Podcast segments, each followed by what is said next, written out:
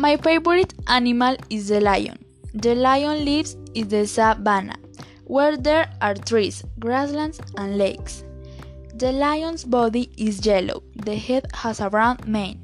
The eyes are honey color. It has fangs and it has claws on the legs. The lion has to learn to walk and has to learn to hunt. The lion on Monday hunted a zebra.